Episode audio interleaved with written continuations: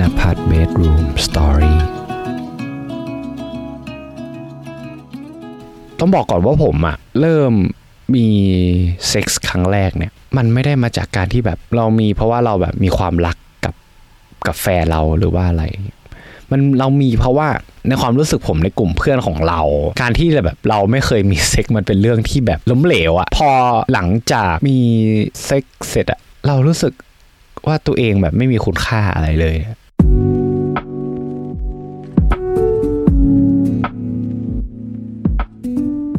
สวัสดีครับเพื่อนๆทุกคนครับยินดีต้อนรับเพื่อนๆเข้าสู่เพื่อนกันคุยจนดึกนะครับ โดยมาอยู่กับผม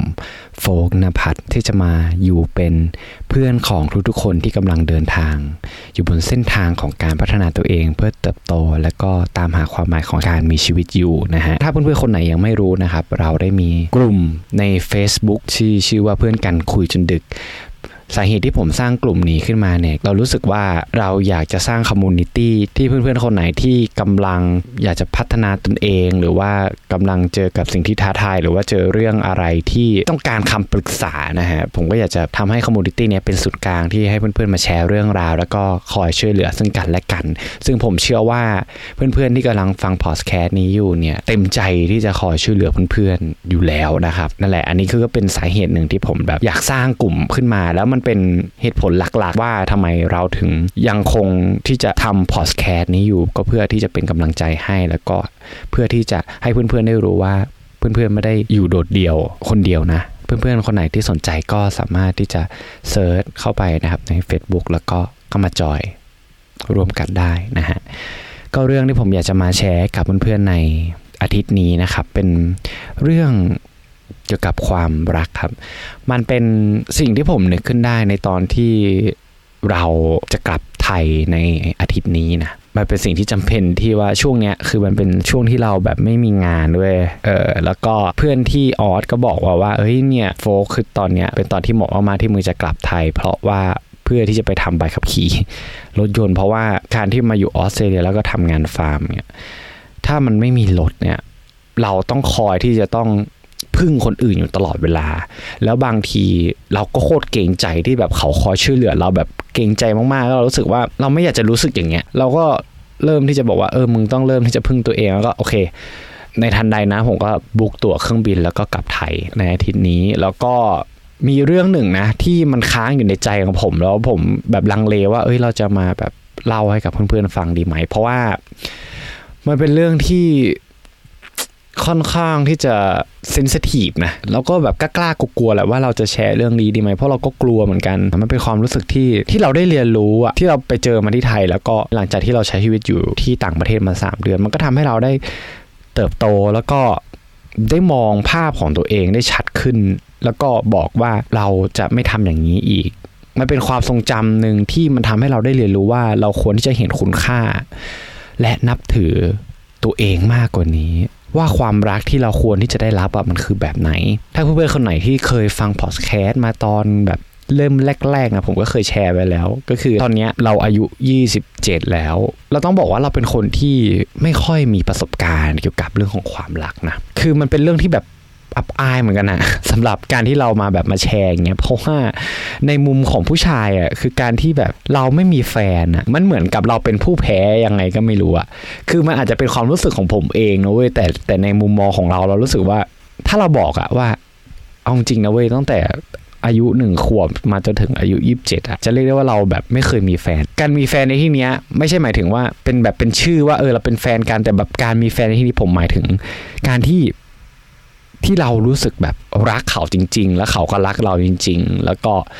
มีความเป็นห่วงเป็นใยไปด้วยกัน ซึ่งต้องบอกว่าตั้งแต่เกิดมา เรายังไม่ได้รู้สึกถึงความความรู้สึกแบบเนี้ยแล้วเราคิดว่านี่แหละเป็นสิ่งหนึ่งที่แบบ เราก็เก้ๆกลางๆ ว่าจะมาแชร์กับเพื่อนๆดีไหมเพราะมันก็เป็นเรื่องที่เรารู้สึกว่ามันก็อับอายเหมือนกันอะสำหรับเรานะ ในตอนนั้นอะเราก็รู้สึกแบบว่าด้อยค่าตัวเองอะว่าเอ้ยเชื่อกูแบบ กูต้องมีว่ะ กูต้องทำยังไงก็ได้ให้กูมีอะแล้วเราก็เริ่มรู้สึกว่า เออ เราอยากจะมีอยากจะลองทั้งนี้ทั้งนั้นนะมันก็นำพาเราไปสู่ประสบการณ์หลายๆอย่างที่มันทำให้เราเอาตัวเราเข้าไปหาความรักที่มันเฟกแล้วก็ไม่จริงจัง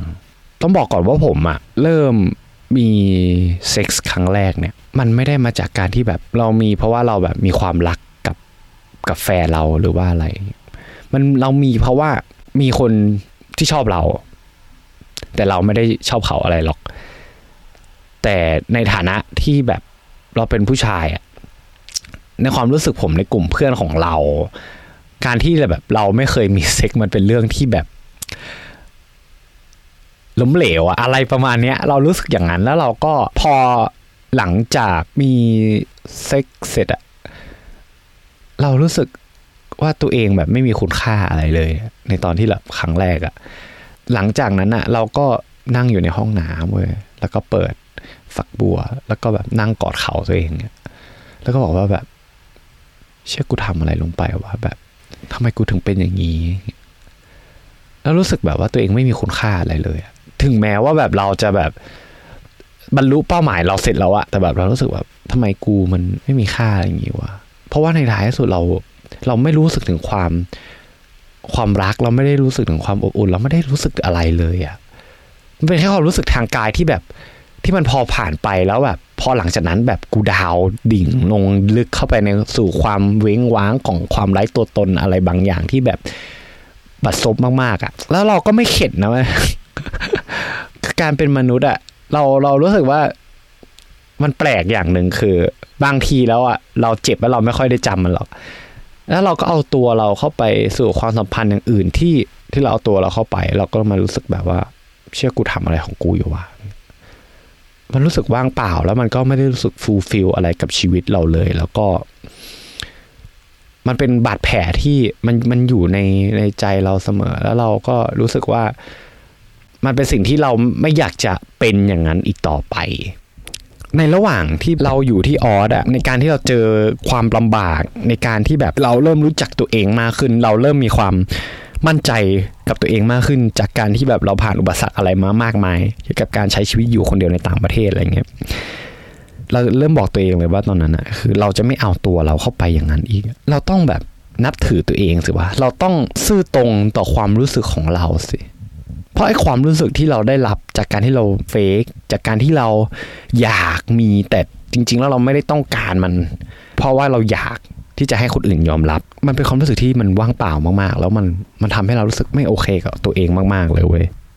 แล้วมันทำให้เราได้เรียนรู้จริงๆนะเว้ยว่า ความรักอะ่ะมันไม่ควรที่จะขึ้นอยู่กับความอยากของเรา ไม่ควรที่จะขึ้นอยู่กับ